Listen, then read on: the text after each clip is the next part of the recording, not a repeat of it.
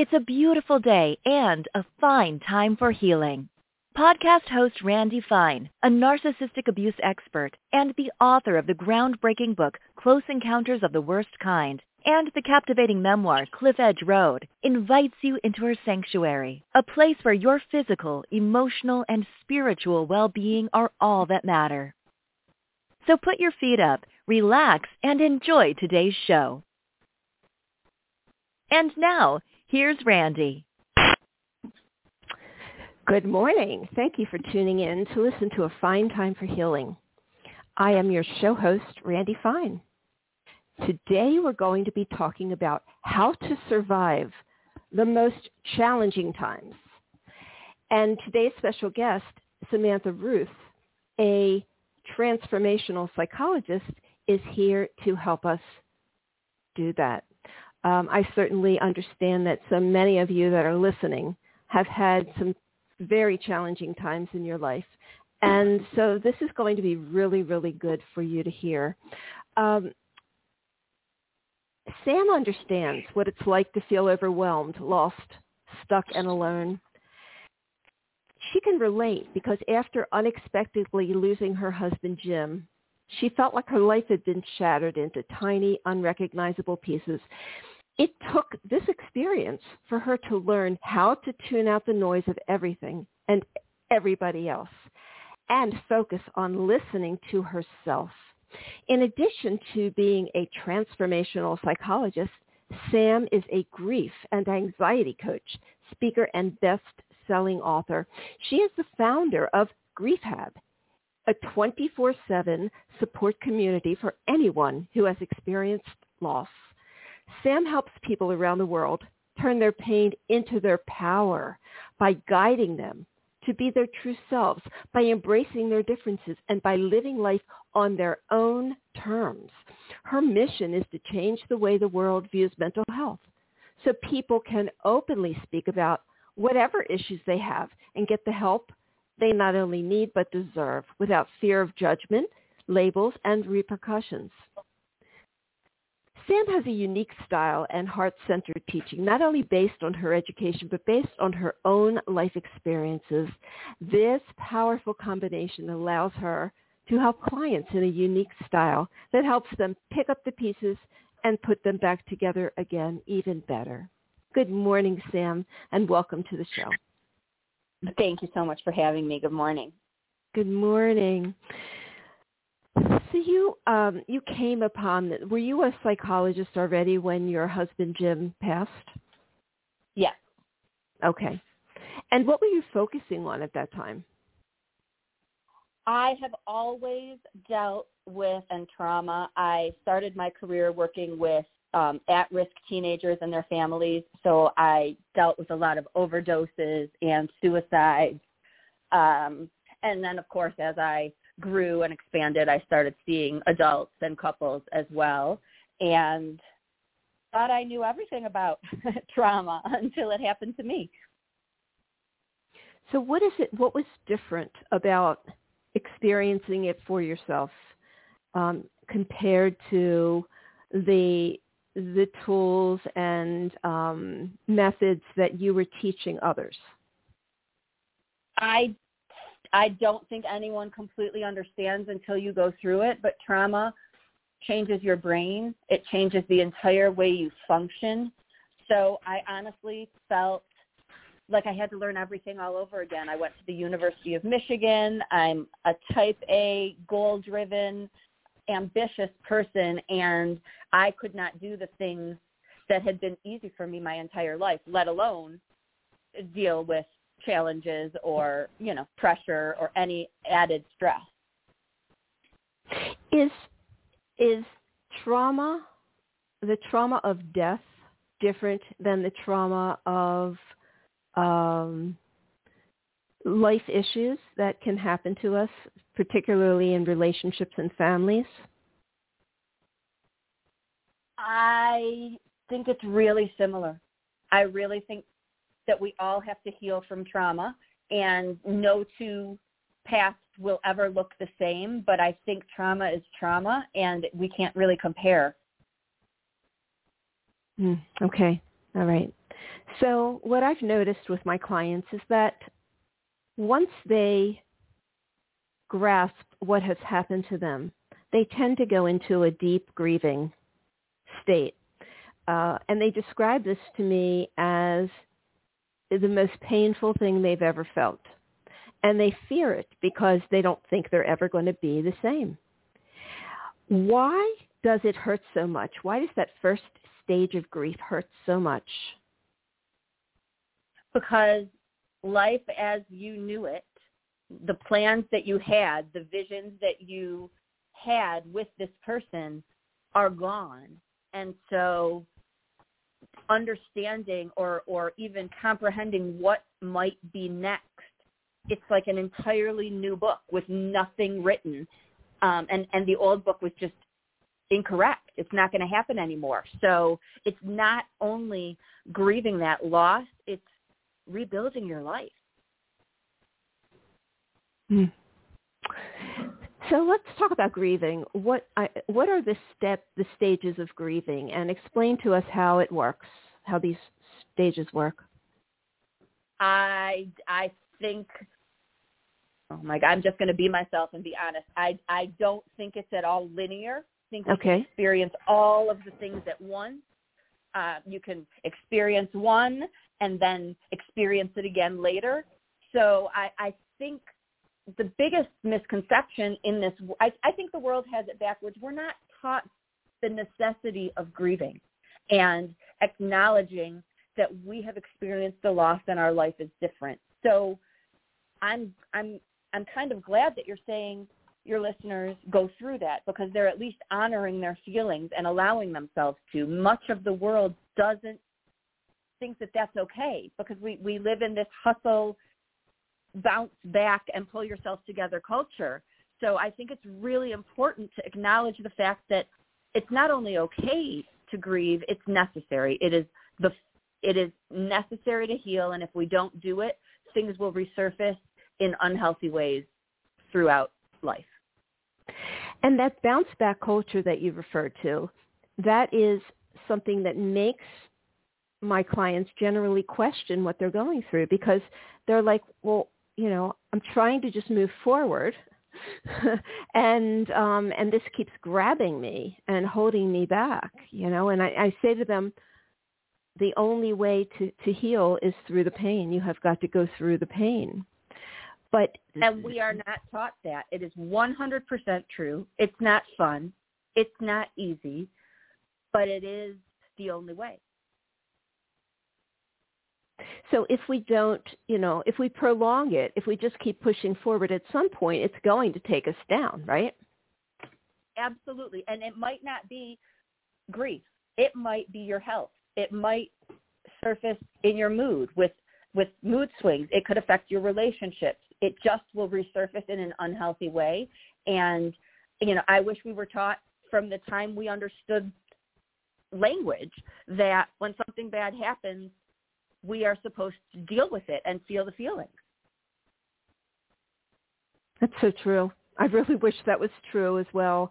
Um, I guess that really goes back to parenting and how our parents really prepare us for life. And many parents don't really know, they don't have the insight to prepare their children for this kind of thing, to experience pain. Parents want to shield children from pain, not teach them how to experience it. Absolutely. And it's not just parents. I played sports my whole life and you're taught to shake it off and get back out there. And that's not, uh, in a game you have to do that, but in life that's not healthy. And my brother, my nieces are, are 8 and 11 now. So this was almost four years ago. They were very, very young. And yes, that parents want to shield children. And I said to him, if you expect me not to cry, then I can't be around them.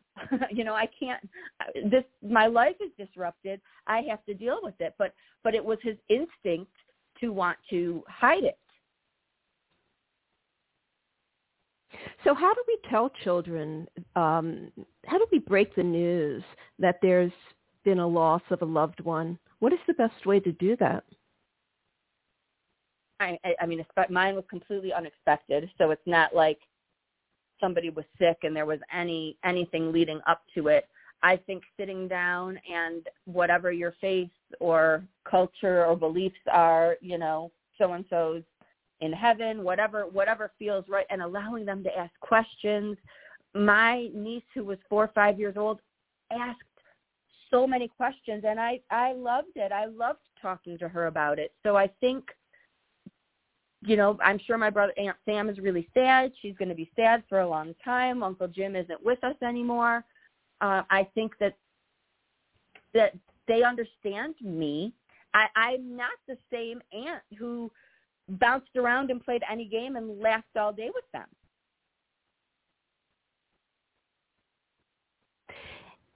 How are you different? I still do those things, but it's not, you know, there, there's a little bit of effort involved in sometimes being happy or having fun. Other times it's amazing and I love it, but I get tired quicker. I, I just don't I I have lost a little bit of fun Sam. I'm not the life of the party or the social butterfly. And if I get sad, I don't run to the bathroom and hide it. If if I'm emotional, I'll cry, and I know that makes people uncomfortable, but I think that that's the only way people will know because grief is invisible. And it's been almost 4 years. And I think the world needs to understand that it doesn't go away. It gets different and we learn how to cope better. But it's not just anniversaries and holidays that we struggle with. Every day is a challenge and it's not like we have a cast on our arm for people to know that. So I believe that if we don't tell them, things will stay the way they are. Okay. Yeah, you're, you're right. And when you have a physical loss, uh, like you did, h- how long ago um, did Sam pass? I mean, not Sam. I'm sorry. You're Sam. Um, getting rid of me? Uh, getting rid of me Yeah, I'm, uh, Jim, Jim, Jim, Sam, Jim. I've um, got the two names together on my thing. How long ago did your husband Jim pass? December 27th will be four years. Wow. So when you when you can tell people that you've had a physical loss, um, it's, I think it's easier for people to understand that and maybe to be able to let you be and relate. With narcissistic abuse, when you've had a loss like that, people tell you to just get over it. And so breaking down in front of people just drive, just annoys them after a while. They don't want to accept that, you know, that something like this is is traumatic. Um, and you know what I say? I what? I don't care. It's not it's not about them. It truly mm-hmm. is about us and surviving and healing and it doesn't matter whether somebody is still in this physical world or not. Loss is loss. And, you know, maybe you don't have to say, I'm missing. So, you know, you can still just say, I'm having a rough day, still difficult, or, or, you know, today's a tough one. People, it's invisible. So because most of us bounce back and subscribe to moving on or moving forward, people have the misconception that we do get over it, and we don't. Hmm.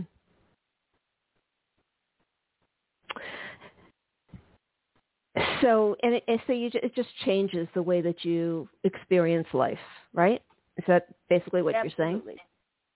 And okay. I, and to anyone struggling right now, if you asked me, you know, three years ago, or you know, when people used to say, "What do you? What are your dreams?" or "What will you do next?" I had no answer. I had absolutely no idea. And my healing involved figuring that out. That didn't involve bouncing back and doing what the world expected of me and helping others. I, I really had to make a commitment to take care of me. And I, I believe that's the first step. You're important. You matter. You're a priority. And you've spent so much time taking care of this other person that you probably have been neglecting you. So this is the time. That's so true. Self-love, um, self-respect is so important. It is the key to healing trauma. I, I definitely agree with you. Um, and then the world pipes in with their noise. I mean, if we had a little movie of me making progress, it wouldn't look like progress to much of the world. but it was progress. It's, and so if we listen, you know, I mean, I was I was sitting outside playing in the dirt because it helped me calm down. It helped me breathe. And ridiculous, you could be doing a lot more productive things. I couldn't listen to that or hear that because this in those moments that is when something would come to me or whatever the case may be, it is it was part of my process and other people heal through a lot of creative outlets and the world doesn't understand that. The world just wants us to just get over it. That's mm-hmm. that is the most that is that is the most frustrating thing to hear from people. Get over it. Oh my gosh. And I'm sure your listeners here by now you know, it's been this long. Sam, it's been almost four years. Why are you still wearing your wedding ring? Because I am, and I probably always will be. And if I don't, that's my choice and my decision. but people pipe in unsolicited. You know, it's great mm-hmm. to get feedback and advice and support from our loved ones, but everybody else, we can just tune them out. we have to tune them out. yeah. yeah. I I tell most people to stop talking to everybody, you know, because when you've been through something that's very hard to understand and it may, you know, it may be different for no, I really don't think it would be different if there's a physical death uh, of a, a loss that way. Um but most people just need to talk about it and talk about it and talk about it and talk about it. And people get tired of hearing it. And so I'm like, find people who understand you, who support you unconditionally, and talk to them. Talk to me. Absolutely. you know, Absolutely. because it's so true. It's because so everybody true. else I, is I going to make you feel worse. Yes, and I do believe that part of healing involves making that choice to be open to new people because the right new people because having people who get it makes a world of difference. So you just have to take that first step and talk to one person, uh, but you can't go through it alone. You shouldn't have to, and anybody who doesn't want to hear it, that's a reflection of them, not you. Right. Yeah, I tell people your world is going to get small your circle of people, your not your world, but your circle is going to get very small around you because you're going to find out really who is in it um, with unconditional support and love. And we find that a lot of people that we have had in our lives as far as friends and uh, you know coworkers or whatever when something happens to us they really are not there to give the support and after you've been through something very traumatic you this is one of the ways that I see people change. They change in their way that they don't want to be with they don't want to just talk nonsense. They don't want to just sit around and chat about nails or uh, you know, right. cars or whatever. They want real conversation. And so I think it's important to ha- yes, I agree. Mm-hmm. Right. What were you going to say? I be- I became very intentional with who I talk to, who I spend my time with, who I answer the phone for. We are struggling and we need things that lift us up.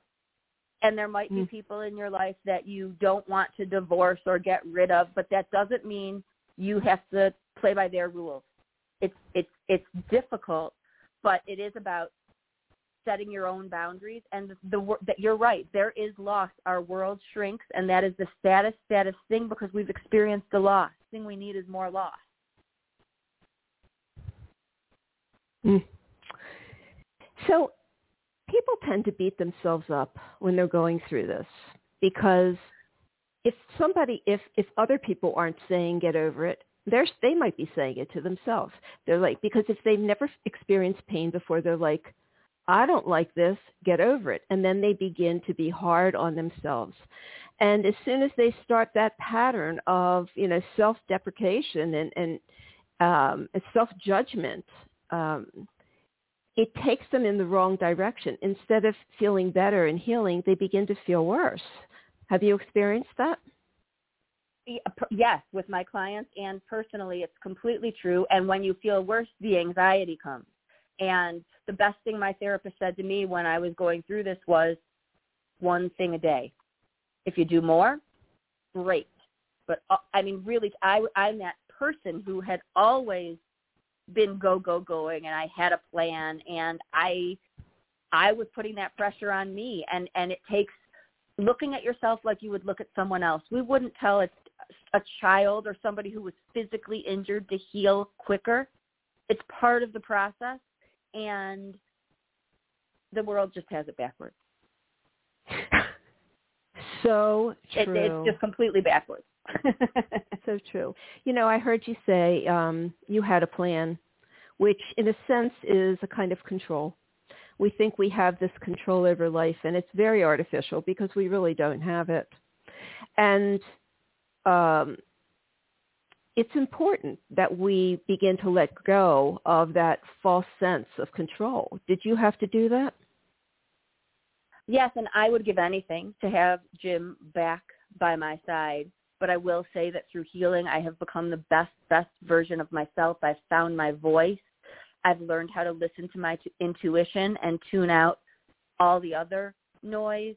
So I completely think that we, we have to our own way and it's different for each and every one of us and somehow or another you have to just ignore everything else because I was finger painting at three in the morning because I couldn't sleep, and now I use art as healing. You don't have to understand right now what it's going to lead to. That was huge for me to learn how to pause and to learn how to live in the unknown, and it's been a gift.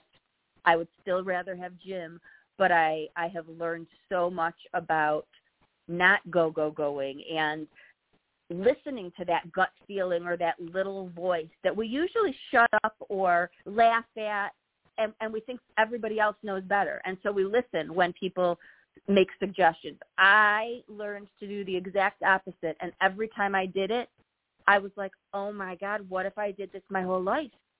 Like what what would life be like if, like if I didn't think all my ideas were wrong?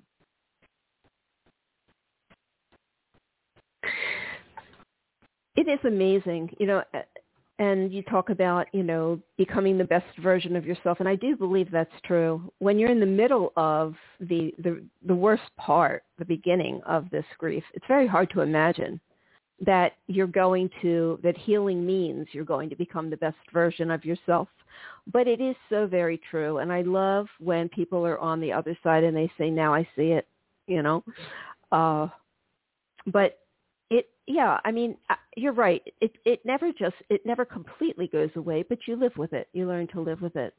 Um so we were I, I had asked you about the stages of grief and i know i understand that they're not linear but some things seem to happen before others so in other words um i think the anger the true anger seems to come after acceptance after denial is lifting. And people can't seem to get angry until they can get to that place of acceptance. So is that true or am I observing this incorrectly? With physical loss, I don't think so. I mean, my I, there were there were tons of people in my circle that were angry, and that a good place for me. I nothing was going to bring him back. And so ranting at the world or suing the hospital, you know, none of those things were helping me. They were that that talk brought me down.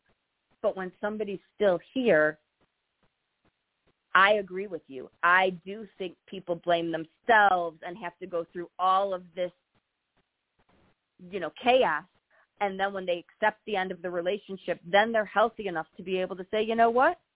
I'm pissed off at him, not me. Yes. Yes. And so, yeah, uh, you know, people say to me, you know, I'm starting to feel really angry and I don't like that aspect of myself. And I'm like, I've been waiting to hear that. yeah. I've been waiting for this to come because no, you are exactly where you need to be. It, you know, in order to, if we're going to love ourselves, we have to be angry that someone um, did the horrible things that they did to us, abused us, used us, left us, cheated on us. Um, but but you're right. We most of my clients will blame themselves first. What did I do? How did I cause this? How could I have fixed this? You know, and it's when they can let that go and say, okay, I couldn't have. This has nothing to do with me. That they can then say, you know what? I'm really pissed off. And you're you're Yeah. you're very right. But I can see where the difference would be because um, when you lose a loved one, I think you can be angry right off the bat. Uh, you know, but that's a choice, and you obviously did not make that choice. No, it was um that's what when I say to people be intentional, if something made me feel worse, I really truly went through like a mental, is this good for me? Do I want this in my life? Why am I doing this? Because every single day was hard enough. So if I do have control, I can't control the majority of the world, but if I can control who I let in my universe and who I let in and how I spend time with them, I'm absolutely doing it. So what do you say to people about them claiming themselves in all aspects, good and bad, you know, whatever whatever it is, whoever they are in all aspects. Um, how do you help people claim who they are rather than them feeling like they have to be what other people expect them to be? I work long and hard with finding one thing, just one time that you have a feeling or a thought, mother's intuition, whatever that you normally would ignore. And I, you know, and it doesn't have to be a big one. It doesn't have to be a major life decision. But if we can like make it an experiment and say, okay, it hasn't worked my way, I'm going to try it Sam's way people don't come back and say to me, I listened to myself and I was, you were so wrong. I'm so angry. I mean, usually it, it leads to something really powerful. Yeah, I agree. I agree. That's one of the first things I usually do is I say, okay, so your assignment until we meet again is I want you to allow yourself to experience your intuition without needing to get into your head. See how that feels. Mhm. Um, so, and I so I agree with you. It we do have it, and with narcissistic abuse in particular, narcissists specifically teach us or train us not to trust our gut and to only listen to what we say and that can be very confusing. So but but many i mean i mean we all have that intuition. We all have that sensitivity. Um, it's just that we need to get back in touch with it. So you think that is really the first step into claiming who we are? Yes, because again, just like we aren't taught that grieving is necessary, we are not taught that listening to our intuition is necessary. We we we're taught the opposite, whether it's intentional or not. So especially in these relationships, it has to happen. And you know, it might take someone a while to get to the point that they're willing, because people have been beaten down and people have been told that they are completely wrong. But once they start hearing one person, you or me, say, you're not crazy, it, opens up a new door. They've been they've been conditioned with all of this negative information. So find one person that you connect with. It can be a, an author, anyone. I was so lost that I was just reading my Jack Canfield books and listening to him on tape. And then I ended up taking a year to work with him. Hmm. Oh wow. And Tell I, me more. I mean, I was just trying to get through the day. You know, I Uh-huh. really was just trying to get through the day. So um, find that, you know, for a lot of people, it, it, it can be anyone. It's probably not the people it's been your whole life. Exactly. You're right. So what was it like to work with Jack Canfield? And for those who are listening, Jack Canfield is um, he's well known for um, the um, Chicken Soup of the Soul books. So how did you how, how did you work with him? I so listening to my intuition, I went to the mountains. I live in Colorado for uh, my first wedding anniversary without Jim, which is what we always did, and nobody wanted me to do it. everybody was nervous about me driving alone and what happens if something tr- you know what if i get really sad and i'm stuck up in the mountains and i just had this intense need to go and i ignored it i mean i don't generally ignore when 50 people have the same thought so i did it anyway and i was sitting under a tree with my dog reading the success principles book which is jack canfield's other well-known book and somebody came up to me with their puppy and my dog started playing for the first time um, mm. and said, "Are you part of Jack Canfield's training program?" And I said, "His what?" So by ignoring everyone else and listening to myself, I met someone who connected me with Jack Canfield. I didn't know he had programs. And a lot of people go for professional purposes. I was just lost and thought that it would help me. So I had no idea what it, what I was doing it for, which was confusing again to the rest of my world. Uh, but but I started listening to me. And right, and when you relinquished control and you just did what you, what was in your heart, which you felt was right to do, the truth was brought to you. The the, the you had the synchronicity yeah. that you would not have normally had. And I do. Um, I think that people do experience that. We we seem to get once we get to that place where we do listen to ourselves and we stop feeling like we have to put stop gaps in every different way because it makes us feel like we, you know, like we're truly controlling something. As soon as we do that, we tend to be quickly rewarded with something major. Quickly, quickly rewarded. My dog was grieving just as much as I was. And to see her playing with this puppy was the greatest thing in the I came home and got my second dog, which again, everyone said you're crazy. You're already overwhelmed with one. And I am telling you what, Sassy is happier and healthier than ever. And it's like her little service dog. They're inseparable.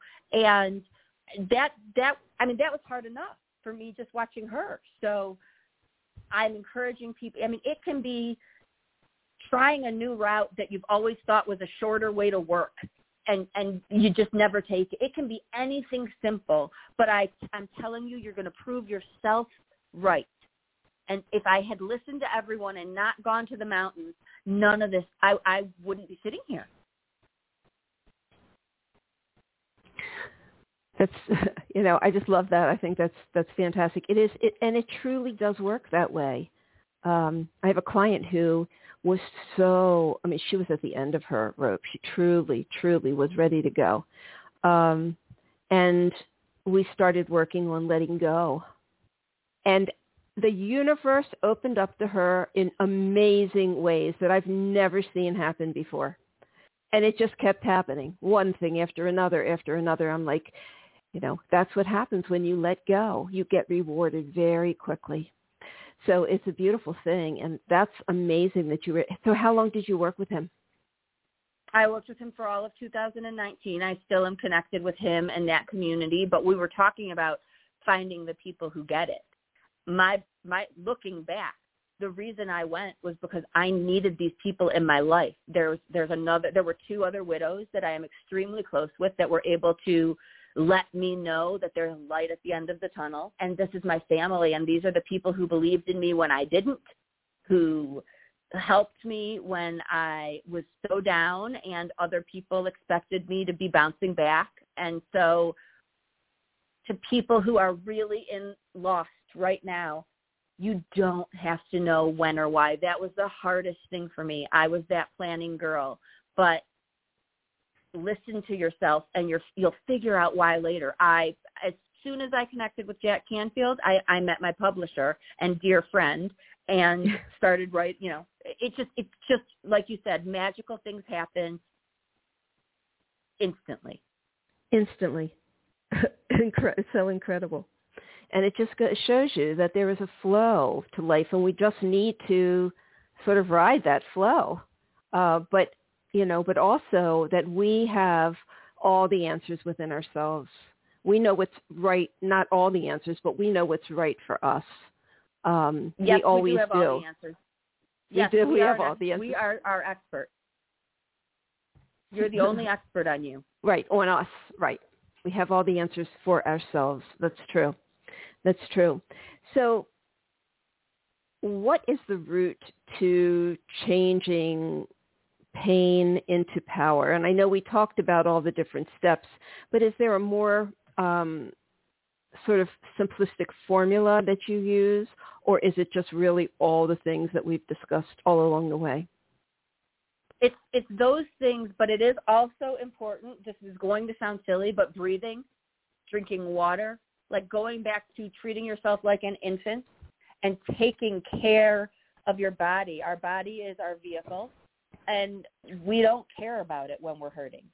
So the things that you can do that are immediate are are simple things like that and um crying when you feel like crying instead of fighting it. Your body is going to give you clues and again, just like our intuition, we might not have been listening to them all these years. So that's really really really important and it's important people isolate because they're suffering and people, whatever the reasons, you can't go through it alone. You do not have to share it with the world, but you need to find one person. Just start with one and accept the help. So did you learn any of these things in your training um, to become a psychologist? Do they teach you any of these things or these are just you know lessons learned through living? I did not learn these things. I learned I learned the right way to breathe for anxiety, yes. But no, I, I we weren't taught how powerful meditation is and no, none of these things I learned in school. And I, I figured that. I, I think that there's a lot missing in the training of uh, mental health, you know, mental health professionals. I think there's a lot of pieces missing, and I know a lot of it is antiquated. So um, what is your feeling on that, on, on the study of psychology and um, that science in particular?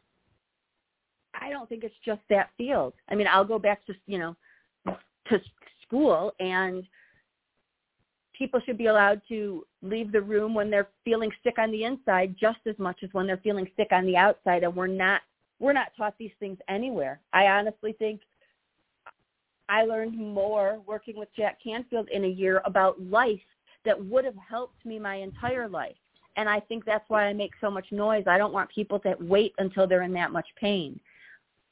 If we start now and you trust people who have made the mistakes, you can avoid a lot of the pitfalls or you can have you can have the miracles and the magic sooner. Mm, it's so true. Yeah, the the University of Life is probably the best teacher of all, as long as we take our uh, challenges and we work through them. We learn how to deal with them. Uh, because and then there there'll be more. There's always going to be more. There's layers and layers. There's always going to be other things that come up.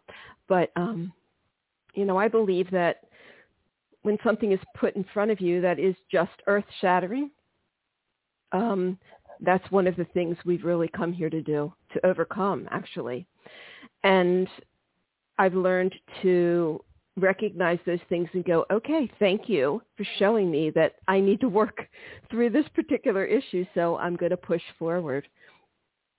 Um, it's it's hard to see life that way until you have a series of things, or at least one thing, that causes you to be able to um, have 2020 hindsight, you know, where you can look back and say, okay, I see where what that was all about.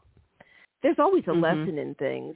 Do, do you think, and I, this is a hard question, was there a lesson in losing your husband? I think the lesson, okay, so he accepted me exactly as I am even though I didn't. I, mm. I hmm. didn't know that I didn't. But without him, I've had to do that by myself. I've had to accept all of me, even the parts I didn't love. And I have embraced every single part. So I do think that that being the best version of myself and, you know, things like blessing and gratitude, that's difficult when you're in a tough place. So I, I I don't know what word to choose, but I would not have done that if he was here because he did it.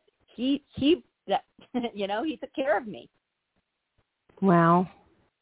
And now you're strong and you stand on your own feet.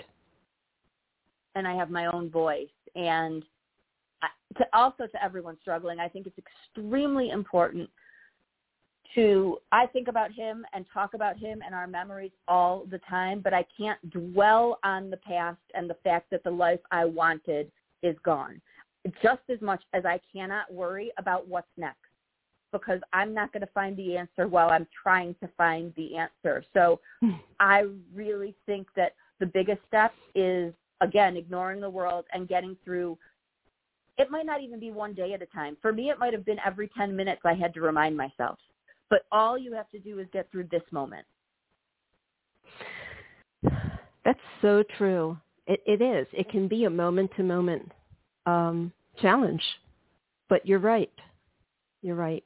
Well, you know, it's commonly known that we're supposed to be living in the present, not in the past or the future, uh, because the present is where our where we're free of the anxiety and the pain. It's in that moment um, we can be okay.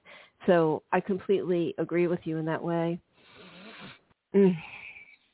Right. Like yeah. normally at three o'clock in the morning, if I can't sleep, I'm thinking about, you know, I would be trying to problem solve. But instead, finger painting felt right, and it helped. and the answers came because I wasn't trying to look for them. Yeah, it's so true. So I've asked you a lot of questions. Is there anything else that you think is important for us to talk about in regard to grief and anxiety? Because we really didn't, actually, we really didn't touch on the anxiety part of it. Um, what do we do with that anxiety that we feel? Well, so one of the things I learned when I lost Jim is how similar people treat those who are grieving as they do people with mental illness. Nobody knew how to act around me. Nobody knew what to say. There was, uh, you know, meanwhile, I'm the one who experienced the loss and I'm the one being judged and feeling, you know, the, the, the wrath. So I think it's important to recognize that if we don't tell people how we're feeling or let them know, they don't know. So I just didn't care if I made people feel uncomfortable. If I if I was anxious, I said it. And some people poo-pooed it. But a lot of people were really compassionate. And you don't know that when you put it on when you, you know, try to put it away and hide it and, and put on that happy face. I think that to get through it, you honor yourself. And if you feel anxious, you're allowed to not go to something or you're allowed to go and leave early and you're allowed to say this was tough you know i'm laughing because um when i say that to people they go really? I can really do I that? I i can really be me? I can really make those choices? I can really leave if i want to leave? I can really not go to my best friend's wedding if i don't feel right about it? I mean yeah. Yeah, you get to make these choices. I say, you know, as long as you're not hurting somebody, you can do what you want to do in this life. And that's and so hard for some people empowering. to grasp. Mm-hmm. It's difficult to grasp, but I'm telling you, you'll be able to breathe.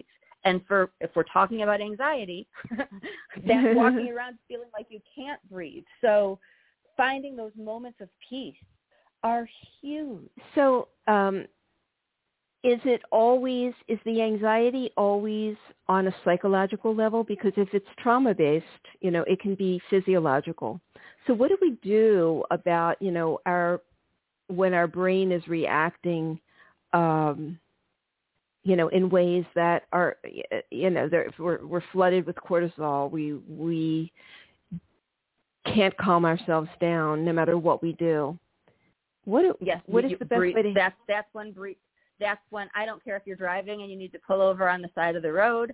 I don't care if you're at work and you need to turn off the computer. You go to your breath.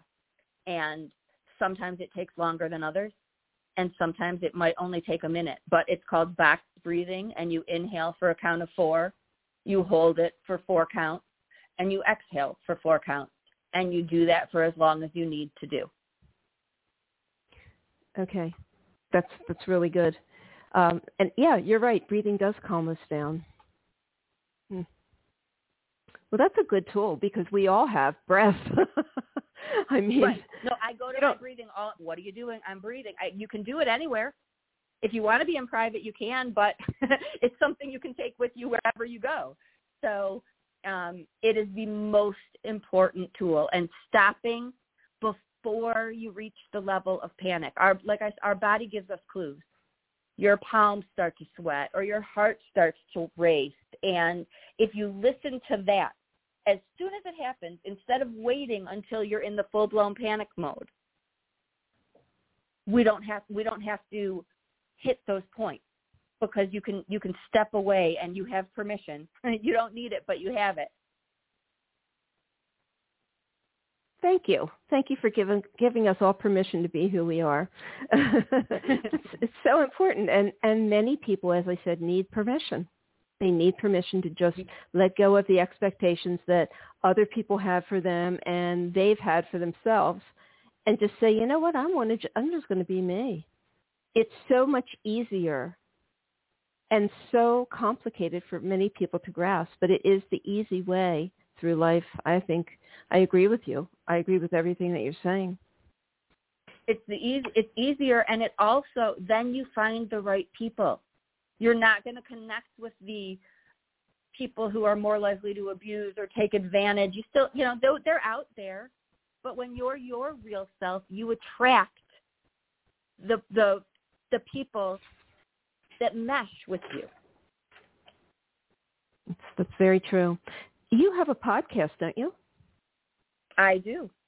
What is the name of your podcast? It is, it's called The Be Ruthless Show, Making Noise and Breaking Stigmas. And it's kind of all about things I've said, having the conversations that make people uncomfortable, talking about things that need to be talked about if anything is going to change, whether that's, you know, Simone Biles not doing all of her Olympic events or you know that was that was really amazing. Still getting backlash. So it's it's me trying to make my dent and change the way the world views grief and mental health. Mm. How do we access that podcast and how often do you do it? I have two episodes a week, Mondays and Wednesdays, and it's on all I'm not a tech person, but it's on Apple and all the pod anywhere you can listen to a podcast. It is, okay. uh, and I love I love hear you know a lot of times people will ask me a question and I'll then use that as a topic. So, you know, if there are things you'd like me to cover, I'd love to hear. Right. And how do we is there an email address we can use to to send those questions to you? Sam at samantharuth.com. Sam at Samantha Ruth dot com. Okay, that's great. Um, and your website is Sam at com. Samantha and, and the podcast is actually the podcast is also on my website. Silly me. if anybody right. like me doesn't know how to access a podcast, it's there every episode. Right, you have the links to it, so you can go right to it. I know people don't understand what a podcast is and how to listen to them. So, uh, yeah, I get that. Um, and you said, did you write a book? I have a chapter in three, and I have a book uh, that I have co-created called Faces of Mental Illness that's launching any day. Um, that has 20 brave stories from brave souls trying to help break stigmas by sharing their truth. And my book, Redefining Ruthless, will be out. I don't know if it'll be this year or next year. Mm, okay, great.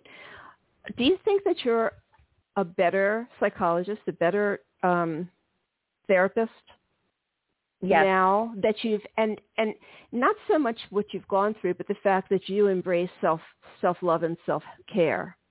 Doesn't that make it easier to give out? I know for me it does. Yes, and I've always worked, you know, each person is there is unique, therefore each approach is unique, but this gave me an an entire new perspective as well as a whole new toolbox. I never would have understood the importance of listening to your intuition before. Wow. That's amazing. That's amazing. So we really do have all the answers within us, and sometimes we need professionals to guide us uh, to, to to get us going in the right direction. But we really have it all. Um, so, is there any message you would like to leave us with, or anything that you'd like to talk about that you know we haven't already? I just want everyone to know that you're not alone. I know you might feel alone, and I know you might feel like you will never be happy again. And I I get it. I felt all of those things. I just hope that you can believe from those of us who have been there that it does get different. Maybe better isn't the right word, but you will get through it. You're stronger than you know, and you do not have to go through it alone. But you do and have how, to do it your way. And how do we rate happiness? Because you use the word happy. Um, do we achieve happiness? And what exactly is, you know, how would you define that? I, I I think happiness comes from being your true self and honoring what we need and what feels right. And a lot of times we're taught the exact opposite. So I think I think it's important to recognize that you maybe you've never been happy. Maybe you don't know what it feels like, but it's possible and it starts with you deciding that you matter. Hmm. So all happiness is based on really ourselves, claiming who we are, accepting who we are, loving who we are.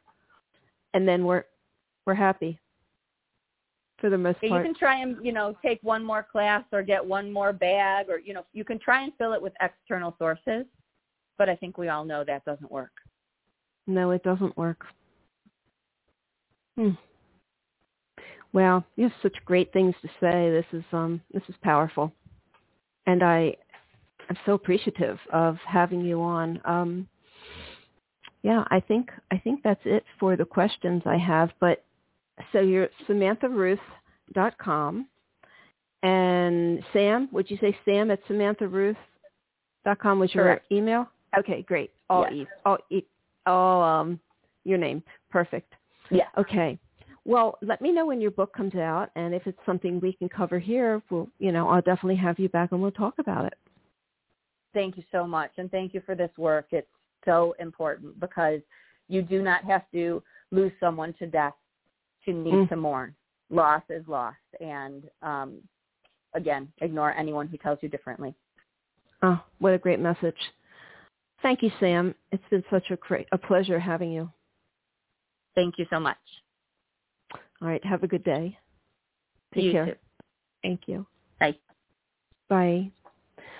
So we are out of time today, but if you have any comments or questions about today's show, you can email me at loveyourlife at randifine.com. May joy and serenity always be yours. Goodbye. We hope you enjoyed today's show. Visit randifine.com, R-A-N-D-I-F-I-N-E dot com, and be sure to sign up to receive updates on the latest blog posts, events, and upcoming shows. Thank you for listening.